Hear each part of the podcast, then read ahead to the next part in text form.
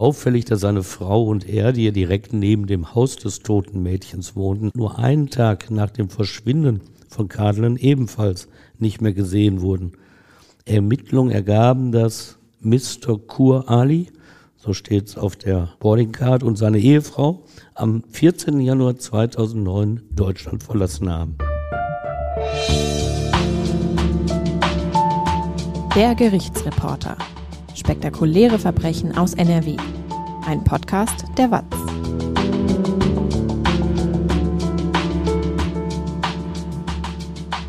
Hallo und willkommen zum Podcast. Ich bin Brinja Bormann und bei mir ist Stefan Wette.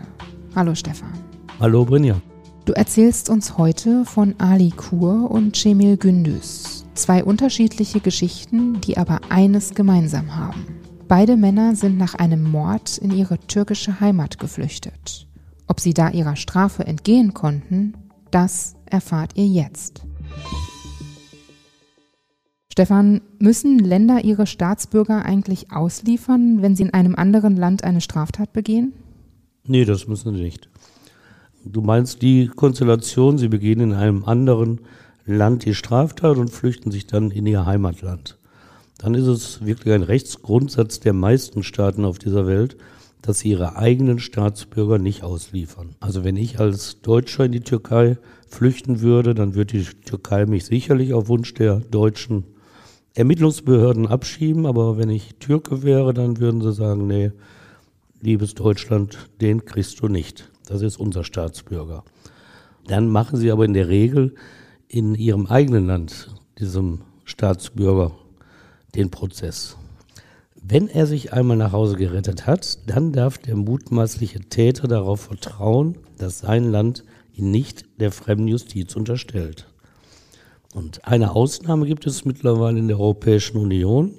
Da kann das Heimatland den Verdächtigen in ein anderes EU-Land bringen, wo ihm der Prozess gemacht wird. Nach dem Urteil geht es dann, falls es zu einer Haftstrafe gekommen war, zur Vollstreckung dieser Strafe zurück in die Heimat. Und 1999 gab es dieses Abkommen innerhalb der EU noch nicht. Deutsche Hooligans hatten bei der Fußball-Weltmeisterschaft 1998 in Frankreich den französischen Gendarme Daniel Nivelle halb totgeschlagen. Die französische Polizei erwischte einen Deutschen und der dortige Ermittlungsrichter setzte ihn in Untersuchungshaft. Viele aber der an dem Anschlag beteiligten deutschen Fußballschläger, die tauchten unter. Sie entkamen über die Grenze in ihre Heimat Deutschland. Unbehelligt blieben sie bei uns nicht. Natürlich hatte der deutsche Staat ein Interesse daran, diese gewaltbereiten Männer die man wirklich nicht Fan nennen möchte, zu ermitteln und festzunehmen. Und die Ermittlungen der deutschen Kripo hatten auch Erfolg. Als Haupttäter galten zwei Schalke-Anhänger aus Gelsenkirchen, ein HSV-Ultra aus Hamburg und ein Berliner Türsteher, der zur brutalen Hooligan-Szene des BFC Dynamo Berlin gehörte. Weil zwei der vier Verdächtigen aus Gelsenkirchen, also aus dem Landgerichtsbezirk Essen kamen, erhielt die Staatsanwaltschaft Essen die Ermittlungsergebnisse aus Frankreich. Sie erhob Anklage wegen versuchten Mordes vor dem Schwurgericht am Landgericht Essen. Die Flucht in die Heimat brachte den deutschen Hooligans also nichts. Wegen ihrer Beteiligung am Anschlag auf das Leben des Gendarmen Daniel Nivelle erhielten sie bis zu zehn Jahre Gefängnis. Interessant übrigens, dass das Essener Urteil vom Bundesgerichtshof bereits als rechtskräftig anerkannt wurde, als der festgenommene Deutsche in Frankreich noch auf seinen Prozess wartete. Du siehst, so langsam ist die deutsche Justiz also nicht. Ob das der Grund für den Paderborner Alikur und den Essener Cemil Gündüz war, nach ihren tödlichen Taten in die heimische Türkei zu fliehen, versprachen sie sich Vorteile. Kennt ihr schon unsere True Crime Seite Akte NRW? Hier gibt es spannende Berichte zu Kriminalfällen aus der Region, wie der Geiselnahme von Gladbeck 1988. Und natürlich erfahrt ihr auch, was aktuell in NRW und den Gerichten passiert. Außerdem findet ihr auf Akte NRW Sonderfolgen unseres Podcasts, zum Beispiel über die Entführung des Babys von Flugpionier Charles Lindbergh. Schaut gerne mal vorbei auf watz.de slash akte-nrw. Den Link findet ihr auch in den Show Notes. Jetzt geht es weiter mit dem Fall. Wer sind eigentlich Ali Kur und Cemil Gündüz? Ja, das sind zwei Männer, die irgendwann aus ihrer Heimat Türkei nach Deutschland gewandert sind. Der eine, der Cemil Gündüz, lebte in Essen und der andere Ali Kur in Paderborn, hat vorher aber auch einige Jahre in Herne äh, gewohnt. Und sie haben beide Menschen umgebracht. Der Cemil Gündüz hat seine Tochter erschossen und der Ali Kur hat ein Nachbarmädchen nach einem Sexualvorgehen umgebracht. Und die sind beide in ihr Heimatland geflüchtet. Und ich will beginnen mit dem Ali Kur, ein Fall aus Paderborn. Der Ali Kur, der ist 29 Jahre alt, als er am 12. Januar 2009 in der Paderborner Benediktinerstraße die acht Jahre alte Kadelen ermordet. Erst acht Jahre zuvor war der Arbeitslose aus seinem Heimatort Aydin, die Millionenstadt liegt etwa 100 Kilometer südlich von Izmir in der Westtürkei, da war er nach Deutschland eingereist. Zunächst zog er nach Wanne-Eickel ins Ruhrgebiet. Freundlich formuliert galt er als zurückhaltend, als höflich, aber es gab auch andere Stimmen aus dieser Zeit. So ein Mistkerl, sagte einer aus der Nachbarschaft nach dem Mord. Ein anderer bestätigte, es gab immer Probleme mit ihm. Freunde hatte er in Wanne-Eickel kaum. Ali Kur findet keine Arbeit. Fraglich, ob er sie gesucht hat. Wohl mehr auf Druck des Arbeitsamtes nimmt er vier Jahre nach seiner Einreise auch mal an einem Deutschkurs teil. Er trifft dort auf eine drei Jahre jüngere Frau. Sie hat ebenfalls türkische Wurzeln, besitzt aber die deutsche Staatsangehörigkeit. Beide heiraten und die Ehe ist von Anfang an konfliktbeladen. Später wird seine Frau aussagen, ihr Mann habe sich an Kinderpornos erregt und Gewaltfantasien genossen. Einmal hätten sie im Fernsehen eine Vergewaltigungsszene gesehen, da habe ihr Mann spontan zu ihr gesagt, er wolle auch mal den Vergewaltiger spielen. Das hat er gesagt, aber das war doch ein Warnsignal. Das war ein Warnsignal, aber wie so oft wird das nicht weitergegeben. Und das ist auch keine Besonderheit einer Migrantenfamilie. Das habe ich auch oft in rein deutschen Familien erlebt. Das wird hingenommen, dann wird vielleicht noch was dagegen gesagt, aber dass das irgendwelchen staatlichen Behörden mitgeteilt wird, ist leider Gottes die Ausnahme. Die Ehe dieses kinderlosen Paares entspricht auch nicht unseren Vorstellungen einer bürgerlichen Beziehung, auch nicht einer türkischen Beziehung was wir so vor Augen haben. Nach Berichten einer türkischen Nachrichtenagentur soll Ali Kur seine Frau sogar zur Prostitution gezwungen haben. Sein Schwiegervater, Kadi Ayas, bezeichnet ihn als Psychopath, lässt kein gutes Wort an ihm. Zitat, die beiden haben hinter meinem Rücken geheiratet. Ihn habe ich erst zwei Jahre danach kennengelernt. 2007 zieht Ali Kur mit seiner Ehefrau von Wanne Heikel was ja, ich muss das mal eben klarstellen, zu Herne gehört. Aber wir Ruhrgebietler sagen halt immer noch Wanne Eickel als eigene Stadt. Zieht er jedenfalls von Wanne Eickel nach Paderborn. Auch in dieser ostwestfälischen Stadt findet er kaum Kontakt. Auf Druck des Arbeitsamtes nimmt er jetzt an einer Arbeitsbeschaffungsmaßnahme teil, ist zur Tatzeit aber weiterhin arbeitslos. Mitte 2008 zieht das Paar dann in die Wohnung in der Paderborner Südstadt in der Nähe des Hauptbahnhofes. Es ist keine gute Gegend, aber auch keine schlechte, in der das dreigeschossige Mietshaus steht. Im Nachbarhaus lebt die acht Jahre alte Kadelen, ein fröhliches Kind, Grundschülerin ohne Probleme. Es heißt, dass sie gut erzogen ist, nicht mit Fremden mitgehen würde, doch Alikur ist ja kein Fremder. Zumindest als Nachbarn wird Kadelen den 29-Jährigen vom Sehen her gekannt haben auch wenn es zwischen den Familien zuvor keinen Kontakt gegeben hatte. Am 12. Januar 2009 verlässt sie ihre Wohnung. Die Eltern lassen sie alleine gehen, denn sie will ja nur ins Nachbarhaus eine ihrer Freundinnen besuchen. Auf dem kurzen Weg nur ein paar Schritte, da wird schon nichts passieren. Kommt Kadelen bei ihrer Freundin an? Nein, leider nicht, denn zwei Etagen über der Freundin, da wohnt Ali Kur, Du erinnerst dich, der Mann, der Kinderpornos guckt und Gewaltfantasien hat. Er muss die Achtjährige abgepasst und in seine Wohnung gelockt haben. Er ist alleine, seine Frau außer Haus. Jetzt sieht er die Gelegenheit, seine Fantasien auch auszuleben. Ob er schon früher einmal ein Mädchen sexuell missbraucht hatte, keiner weiß es. Besser vielleicht, keiner sagt etwas. Aber vielleicht war das ja sogar der Grund, dass er die Türkei verlassen hatte. Dass da schon was passiert ist oder dass er aus Wanne Eickel weggezogen ist. Die letzten Minuten im Leben der kleinen Kadelen sind grausam, nicht vorstellbar. Alikur vergewaltigt das Kind, erstickt es danach, dann sitzt er da und wartet. Worauf wartet er? Auf seine Ehefrau. Und sie kommt einige Zeit später nach Hause. Aus ihrer Aussage wissen wir, was danach geschehen ist. In der Wohnung sagt sie, habe die Leiche des Mädchens gelegen. Ihr Mann sei kreidebleich gewesen. Sie habe ihn fragend angeschaut. Und dann hat er zu ihr gesagt, ich habe auf den Teufel gehört. Und sie stellt die Frage, die sich aufdrängt. Hast du dich an dem Mädchen vergangen? Und er bejaht das. Wie reagiert sie darauf? Ja, auch das ist wieder ein trauriges Kapitel. Sie entschließt sich, ihrem Mann zu helfen, ihm zu helfen, diese schreckliche Tat zu vertuschen, ihn vor der Festnahme zu bewahren. Und nach deutschem Recht ist diese Strafvereitlung unter nahen Verwandten übrigens auch nicht strafbar. Warum nicht? Weil du das von nahen Verwandten nicht verlangen kannst. Die haben ja auch vor Gerichten Aussageverweigerungsrecht. Also da passiert dann nichts. Es gibt bestimmte Sachen, die wären strafbar, aber die reine Strafvereitlung ist nicht strafbar. Und diese beiden halten sich jetzt zunächst an die Bestattungsrituale ihrer Heimat. Sie waschen den toten Körper des Mädchens, aber ich vermute, sie wollten auch da schon Spuren beseitigen, die auf Ali K. als Mörder hinweisen, denn von einem würdigen Umgang mit dem Leichnam, also einem echten Bestattungsritual, da kann keine Rede sein.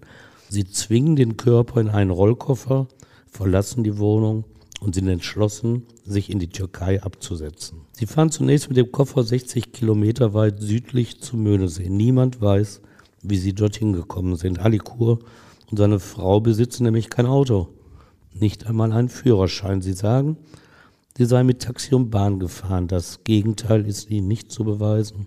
Also ob vielleicht irgendein Bekannter sie gefahren hat und damit auch Mitwisser dieser Strafvereitlung wurde.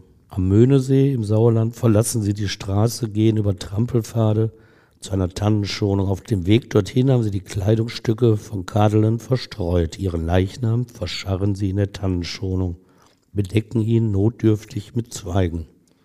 Auch das wird kein Respekt vor dem toten Kind gewesen sein. Sie wollen nur verhindern, dass zu schnell nach dem Mörder gesucht wird. Wie lange dauert es, bis die Leiche gefunden wird? Ja, drei Tage nach dem Mord entdeckt die Polizei den Leichnam der Kleinen. Zwei Joggerinnen waren die Kleidungsstücke aufgefallen, die am Wegesrand lagen. Kadelens Schuhe gehörten dazu. Ihre Jeans, ihr Mantel. Kurz danach finden die Beamten Kadelen selbst. Jede Hoffnung, die vermisste achtjährige Leben zu finden, ist dahin. Ihren Eltern muss die traurige Nachricht überbracht werden. Schnell wissen die Fahnder, dass das Waldstück am Möhnesee nicht der Tatort sein kann. Sie suchen die Umgebung weiträumig ab und entdecken einen kleinen Hinweis. Denn am Boden liegt die Visitenkarte eines Juweliers in der Türkei. Sie nehmen Kontakt auf und erfahren, dass er Verwandte in Paderborn habe. Die hätten seine Karten dort verteilt. Also kommen die Fahnder schnell auf Alikur? Ja, relativ schnell. Also das klappt ganz gut. Ermittlungen in der türkischen Community bringen die Kriminalbeamten nämlich auf die Spur von Alikur.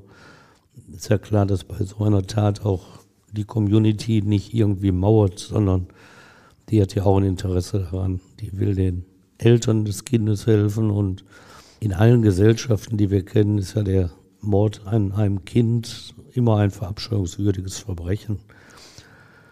Ja, Ali Kur. Auffällig, dass seine Frau und er, die ja direkt neben dem Haus des toten Mädchens wohnten, nur einen Tag nach dem Verschwinden von Kadelen ebenfalls nicht mehr gesehen wurden. Ermittlungen ergaben, dass Mr. Kur Ali, so steht es auf der Boardingcard, und seine Ehefrau am 14. Januar 2009 Deutschland verlassen haben. Zwei Tage nach dem Mord sind sie vom Flughafen Köln-Bonn um 2 Uhr mit Flugnummer XQ983 nach Izmir gestartet und dort um 6 Uhr morgens gelandet. Die Polizei durchsucht die Wohnung der beiden und diese Durchsuchung lässt den schrecklichen Verdacht Gewissheit werden. Auch die DNA-Untersuchung bestätigt, dass Kadelen in der Wohnung des Nachbarn war, dass Spuren am Leichnam allein Ali Kur zuzuordnen sind. Die Fahndung startet, die Jagd nach dem 29-Jährigen, sie beginnt. Die Paderborner Polizei ist schnell sicher, den Aufenthaltsort von Ali Kur zu kennen. In Aydin, also 100 Kilometer südlich von Izmir und Heimat des Verdächtigen, lebt immer noch Alis Vater, ein kranker Mann. In der Umgebung bis hin zur Mittelmeerküste ist noch viel Verwandtschaft anzutreffen. Dort, irgendwo, wird Ali Kur sich versteckt haben. Und die türkische Polizei, die ist ja bestimmt auch informiert. Natürlich, das wird ein bisschen gedauert haben und auch bürokratisch zugegangen sein, aber dann ist sie auch sehr schnell informiert worden. Du kannst als deutsche Polizei schlecht selbst suchen in der Türkei. Dir fehlt ja die Befugnis in der Regel, aber auch die Ortskenntnis. Aber die Informationsstränge zu den türkischen Behörden, die funktionieren von Anfang an recht ordentlich. Nach einem pädophilen Mörder, der nichts mehr zu verlieren hat, das sucht die türkische Polizei natürlich auch mit Hochdruck. Und die deutsche Polizei erhält auch schnell Informationen, dass Ali Kur seinen Unterschlupf mehrfach gewechselt hat. Die Festnahme, sie ist offenbar nur noch eine Frage der Zeit. Aber da sitzt in Paderborn einer, dem die Flucht auch keine Ruhe lässt. Und der traut den offiziellen Ermittlungen nicht so ganz. Dieser Mann ist Kadir Ayas, der Schwiegervater des Geflüchteten, der ja so eine schlechte Meinung über Ali Kur hat. Warum traut er denn den Ermittlungen eigentlich nicht? Das hast du ja häufiger mal. Du verstehst ja nicht alle Abläufe, dass im Hintergrund auch einiges an Erkenntnissen gesammelt wird. Die Polizei weiht dich ja auch nicht ein, weil du der Schwiegervater bist. Und dann sind manche Menschen eben selbstinitiativ geworden. Und so ist das auch mit Kadir Ayas. Nachdem die Polizei ihn informiert hatte, dass Tochter und Schwiegertochter geflüchtet sind. Und sie hatten ihm auch gesagt, wie erdrückend die Beweise gegen Alikur sind. Nachdem der Schwiegervater des Mörders das alles weiß, sucht er die Eltern der toten Kadeln auf. Er bittet um ein Gespräch mit ihnen und entschuldigt sich für die Tat. Dann, so erzählt er später, habe er ihnen versprochen, seinen Schwiegersohn zu suchen und zu finden. Das ist eine Frage der Ehre, wird er einmal sagen. Und ein weiterer Grund, so nehme ich an, wird sicherlich die Sorge um seine eigene Tochter sein, die er aus den Fängen des Ehemanns befreien will. Was hat er vor? Kadi Ayas lebt selbst seit Jahren in Deutschland, kennt aber immer noch viele Menschen in der alten Heimat. Er stellt ein Team aus mehreren Männern zusammen, reist auch selbst in die Westtürkei und engagiert dort vor Ort auch noch Privatdetektive. Zaubern können sie alle nicht. Ein paar Wochen lang melden auch sie keinen Erfolg. Der Fahndungsdruck belastet Ali Kur eben immer mehr. Es ist auch nicht jeder Verwandte und Bekannte von ihm bereit, einen Mann zu verstecken, der ein Achtjähriges sexuell missbraucht und dann ermordet hat. Vier Wochen nach dem Mord tritt Ali Kur die Flucht nach vorne an. Er signalisiert seinem Schwiegervater, er sei bereit zu einem Treffen. Es soll am Dienstag, 10. Februar 2009 in Didim an der Mittelmeerküste stattfinden. Dort hält Ali Kur sich aktuell bei einer Tante auf. Aber zu einer Aussprache kommt es nicht. Kadi Ayas hat es oft erklärt. Weil er seinen Schwiegersohn für einen Psychopathen und gefährlich halte, habe er Verstärkung zu dem Treffen mitgebracht. Drei Mann hätten ihn begleitet. Als Ali Kur die Übermacht sah, habe er kehrt gemacht, offenbar aus Angst, und sich dann selbst der Polizei gestellt. Zuvor drohte er dem Schwiegervater aber noch.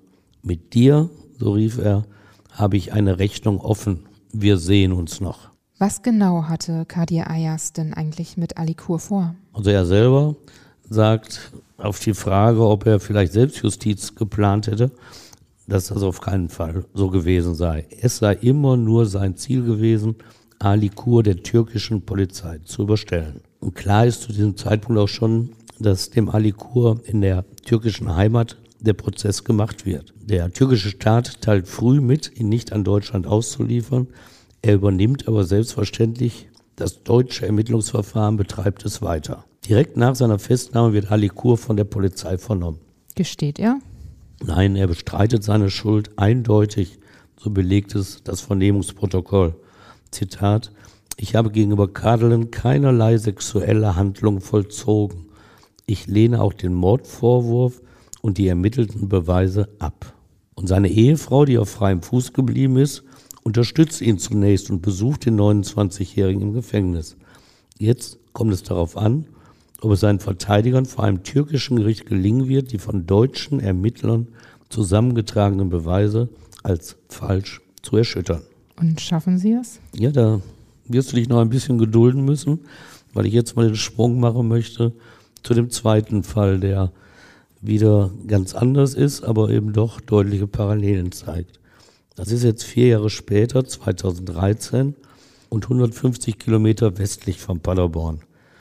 In Essen sucht im Jahre 2013 ein anderer Mann türkischer Herkunft sein Heil in der Flucht in sein Heimatland Türkei. Auch Cemil Gündüz hat es nicht geschafft, seinen Platz in der bürgerlichen Gesellschaft Deutschlands zu finden. Hat am 14. August 2013 seine 19 Jahre alte Tochter Hatice erschossen und seine Ehefrau schwer verletzt. Bei dem zur Tatzeit 51 Jahre alten Cemil Gündüz handelt es sich nicht um einen Einzelgänger wie bei dem Paderborner Alikur. Cemil Gündüz ist es immerhin gelungen, eine Familie zu gründen. Mit drei Töchtern und Ehefrau lebt er im dicht besiedelten Essener Stadtteil Frohnhausen. Ganz in der Nähe der Wohnung betreibt Cemil Gündüz eine Eisdiele. Auch wenn sie den Charakter einer Teestube hat, kennen Deutsche und Türken ihn in seinem Kiez. Eigentlich ist er ein netter Kerl, aber der Alkohol bereitet ihm Probleme, die er einfach nicht in den Griff bekommt. Wenn er trinkt, wird er gewalttätig gegen seine fünf Jahre jüngere Ehefrau. Und er trinkt oft. Mit Geld kann er nicht umgehen. Der Familienvater häuft Schulden an. Sein finanzieller Spielraum wird immer enger. Auch diese Notlage wirkt sich auf sein Verhalten aus. Immer häufiger gibt es um Geld Streit mit seiner Ehefrau.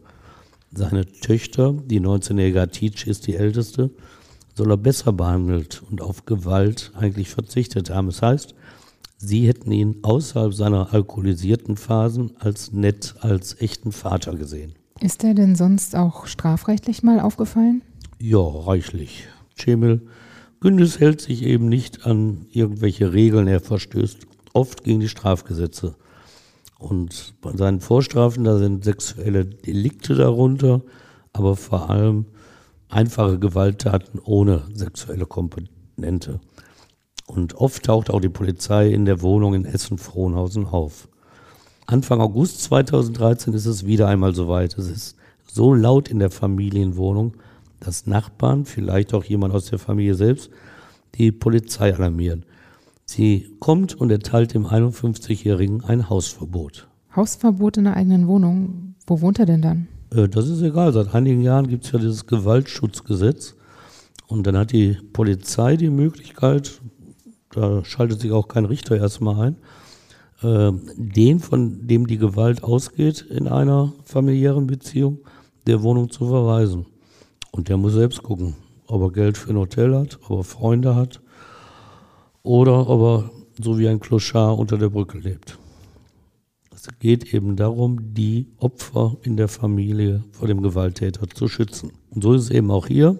Es wird ein Hausverbot erteilt und der 51 Jahre alte Cemil Gündüz hat natürlich eine Alternative, seine Eisdiele und da schläft er im Hinterzimmer. Aber er verkommt zusehends, ist unzufrieden mit seiner Situation, macht natürlich andere verantwortlich für seine Probleme, vor allem als das Geld ihm dann fehlt.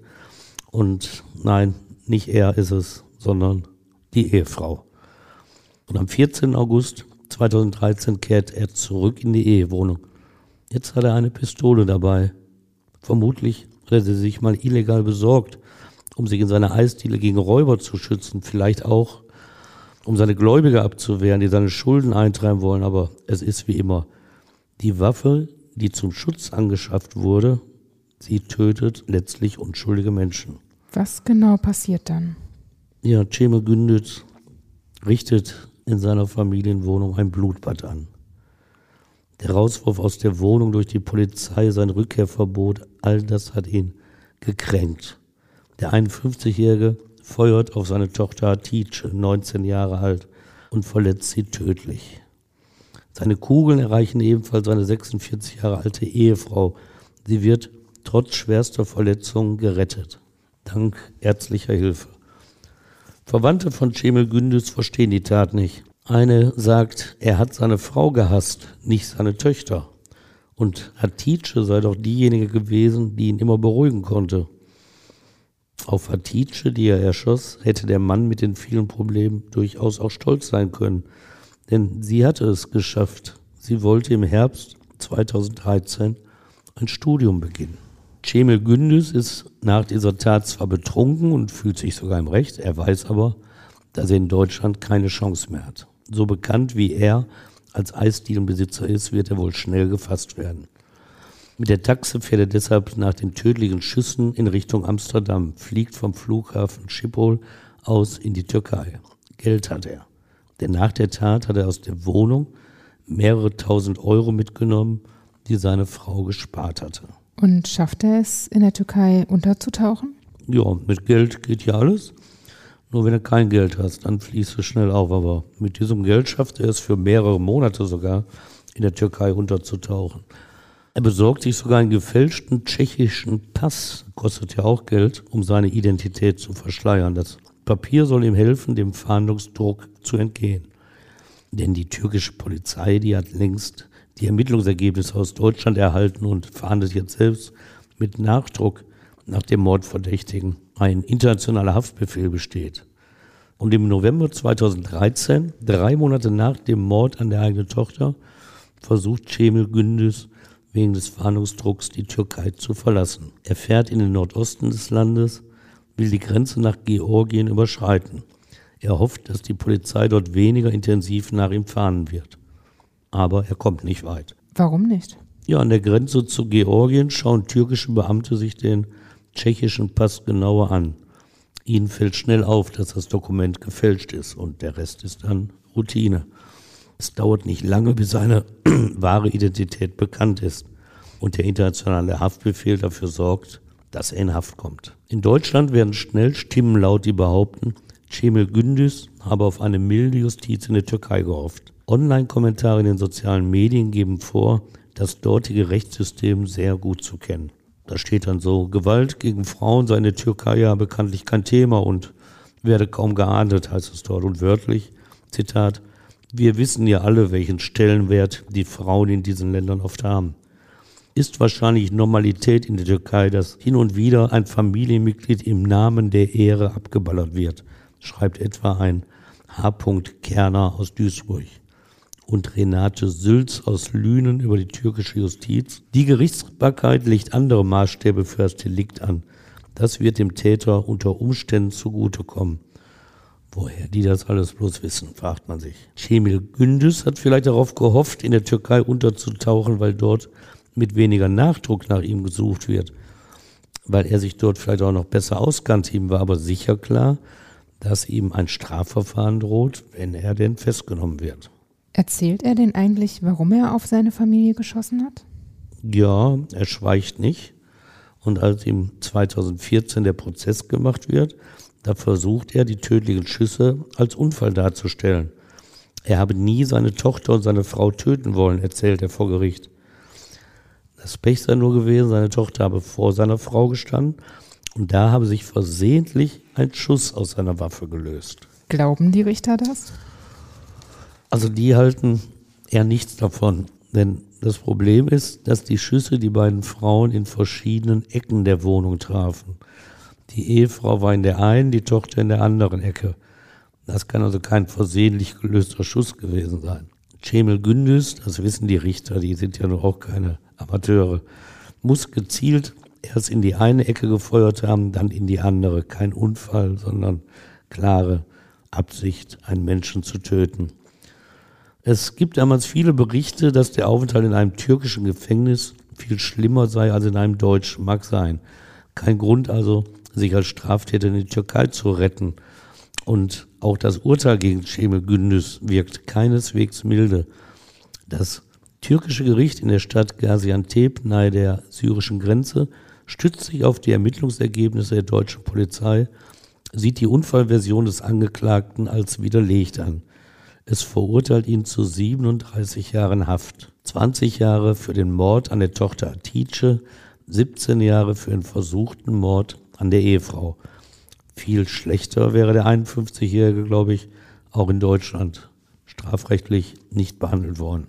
Es ist also dumm gelaufen für Cemil Gündes, entspricht aber die türkische Justiz zumindest bei dem Paderborner Kindermörder Ali Kur den Erwartungen des Verdächtigen. Zum Prozessauftakt im Herbst 2009 bestreitet er vor dem Gericht in der westtürkischen Stadt Sölke jede Schuld. Das hatte sich schon angedeutet, als sein Schwiegervater ihn in der Türkei aufgespürt hatte. Selbstbewusst zeigte Ali Kur sich nach der Festnahme im Februar den anwesenden Journalisten. Freunde, sagte er, an dieser Geschichte ist nichts dran. Alles wird geklärt werden. Kaltblütig wirkt er damals auf die Journalisten, so schreiben sie. Die türkische Justiz hatte er mit seinen Sätzen aber nicht beeindruckt. Nach einer dreistündigen Vernehmung hatte das zuständige Gericht ihn in Untersuchungshaft genommen. Hält er an dieser Aussage denn auch im Prozess fest oder gesteht er seine Tat da? Nein, nein, er gesteht nicht. Äh, einsichtig oder gar reumütig, da zeigt Ali Kur sich in diesem Prozess nicht. Die Eltern des ermordeten Mädchens, die sind aus Paderborn angereist, sitzen im Gerichtssaal dem Mann gegenüber, der ihnen ihr Kind genommen hat. Nach seiner Festnahme hatten sie sich in einer öffentlichen Erklärung für die große Anteilnahme und die Hilfe der deutschen und türkischen Behörden bedankt. Natürlich auch für den Einsatz von Kadi Ayas, dem Schwiegervater des Angeklagten. Kadelens Mutter hat in türkischer Sprache in Deutschland zu Journalisten gesprochen. Ich weiß, dass meine Tochter gestorben ist und freue mich, dass andere Kinder gerettet worden sind, weil er gefasst wurde. Und ihr Mann, unser Schmerz ist unser Schmerz. Und das kann nur Gott wissen, was wir leiden mussten, was wir durchmachen mussten. Zehn Monate nach dem Mord ist der Schmerz angesichts des Angeklagten nicht kleiner geworden. Fassungslos reagieren Kadelens Eltern auf dessen Worte im Gerichtssaal. Denn er beschuldigt seinen Schwiegervater, die achtjährige Kadelen umgebracht zu haben. Er schiebt die Schuld auf seinen Schwiegervater oder ist da was dran? Also da ist nichts dran, aber aus Sicht eines Angeklagten wiederum verständlich, weil er ist natürlich sauer auf den Mann, der ihn gefasst hat. Und jetzt meint er, den Spieß umdrehen zu können. Und man muss sich das auch mal vorstellen, was das eben für die Eltern von Kadelen bedeutet. Die Mutter sitzt dort, sie weint ohne Unterlass, als sie das hört, dass der Schwiegervater das sein soll. Und ihr Mann, der Vater von Kadel, greift sie ganz Herz. Als schmerzverzerrt beschreiben Journalisten sein Gesicht im Gerichtssaal. Und er sagt, so jemand wird von der türkischen Justiz auch noch als Mensch behandelt. Und Verwandte im Saal beschimpfen den Angeklagten Ali Kur nach dessen Aussage und zu hören ist Hundesohn Bastard. Und der Richter, der weist sie zurecht. Er sagt, wir müssen ihn als Menschen behandeln. Jeder Angeklagte hat das Recht, sich zu verteidigen. Erlebst du das oft, dass Verwandte und Zuhörer im Gericht so emotional reagieren? Ja, klar. Also Gerichtssaal ist oft voller Emotionen. Auch äh, das hängt oft nicht von Nationalitäten ab. Ich habe das schon bei allen erlebt. Ich habe da eigentlich im Grunde auch Verständnis für, weil es ist ja für alle Beteiligten eine Ausnahmesituation. Und dass er nicht so wild wird, da muss das Gericht sorgen. Die haben ja Wachtmeister und meist reichen auch einige Wörter der Zurückweisung, dann ist auch wieder Ruhe im Saal. Ja, aber was die Zuhörer derart erregt hatte, nämlich dass er seinen Schwiegervater beschuldigt hatte, das beeindruckte übrigens das Gericht kein Stück. Ali Kur, im schwarzen Anzug vor Gericht erschienen, hatte auf Nachfrage des Richters zwar mehrfach die Anklagevorwürfe zurückgewiesen, ich habe es ganz sicher nicht getan. Und die Richter hörten sich auch seine Version an, die er erzählte. Sein Schwiegervater habe mit der Familie des Mädchens Streit gehabt.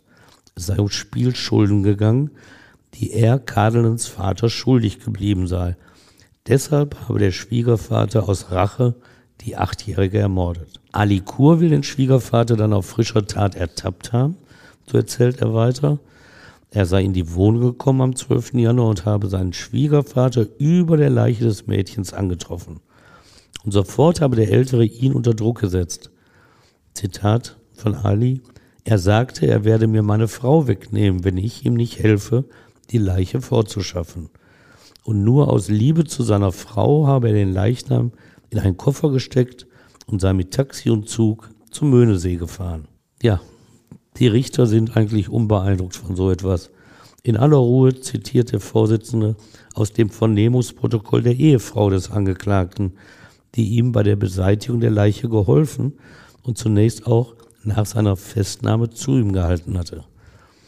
Doch während der Ermittlung änderte sie irgendwann ihre Angaben. Sie habe den Anblick der toten Kadeln nicht aus dem Kopf bekommen, begründete sie ihre Sinnesänderung. Selbst im Traum habe sie Kadeln gesehen und deshalb habe sie sich entschlossen, nun endlich die ganze Wahrheit zu sagen. Zuvor habe die Familie ihres Mannes sie sehr unter Druck gesetzt und aufgefordert, auf keinen Fall die Wahrheit zu sagen. Persönlich war Ali Kurs Ehefrau nicht im Saal erschienen. Der Richter hielt dem Angeklagten aber vor, dass sie ihren Mann in der Wohnung mit dem toten Kind überrascht habe. Und dass er angab ihr gegenüber, er habe auf den Teufel gehört. Sie habe ihm geholfen, den Leichnam zu waschen und zum Möhnesee zu bringen. Auch das hatte sie ja zugegeben, schonte sich dabei selbst nicht. Und Ali Kur kann darauf erstmal nicht sagen, auf dieses detaillierte Geständnis, das ja so ganz anders ist als die Schwiegervaterversion. Aber dann vor allem mit einem Satz machte der Richter klar, was er und seine Kollegen von der Version des Angeklagten hielten. Der Vorsitzende sprach ihn direkt an, erinnerte daran, dass dieser den Schwiegervater beschuldigt hatte. Wörtlich sagte der Richter, es gibt keine DNA-Spuren vom Schwiegervater. Es sind nur deine DNA-Spuren an der Leiche. Und dann bekräftigte er auch für die Zuhörer, für die leidenden Eltern des Mädchens, das gegen Alikur natürlich weiterhin ein, so der Richter, dringender Tatverdacht bestehe. Dass jeder Angeklagte, auch ein Mordverdächtiger, das Recht zur Verteidigung habe, diese Erklärung des Richters erreichte das Publikum nicht. Vor der Saaltür rief ein Mann in einer Pause laut, was sie vom Prozess erwarteten. Wir wollen die Todesstrafe. Kadelens Eltern zeigten sich damals vernünftiger. Es ist alles gelogen, fasste die Mutter die Aussage von Alikur knapp zusammen. Sie und ihr Mann erwarteten vom Gericht, dass es ihn zu einer lebenslangen Haftstrafe verurteile. Wurde denn trotzdem auch gegen den Schwiegervater ermittelt? Meines Wissens nicht, nein. Also Kadi Ayas, der Schwiegervater, der trat allerdings persönlich vor dem türkischen Gericht auf. Er hatte auch nicht zu befürchten, plötzlich in den Mittelpunkt der Ermittlung zu rücken. Das türkische Gericht hatte nämlich bereits einen Antrag der Verteidigung abgelehnt. Auch der Schwiegervater müsse eine DNA-Probe abgeben. Dies sei nicht nötig, begründete das Gericht die Ablehnung des Antrages, weil nämlich am Tatort nur genetische Spuren des Angeklagten und seiner Frau gefunden wurden und keine von einem Unbekannten. Und auch die in Deutschland federführende Bielefelder Staatsanwaltschaft sah keinen Anlass für neue Ermittlungen. Staatsanwalt Horst Rürup damals, wir haben sichere Ermittlungsergebnisse und die sehen nur Ali Kur als Täter. Er sprach dabei von mehreren belastenden DNA-Spuren. Gibt Ali Kur die Tat jetzt zu? Nö. Das wäre nicht Ali Kur.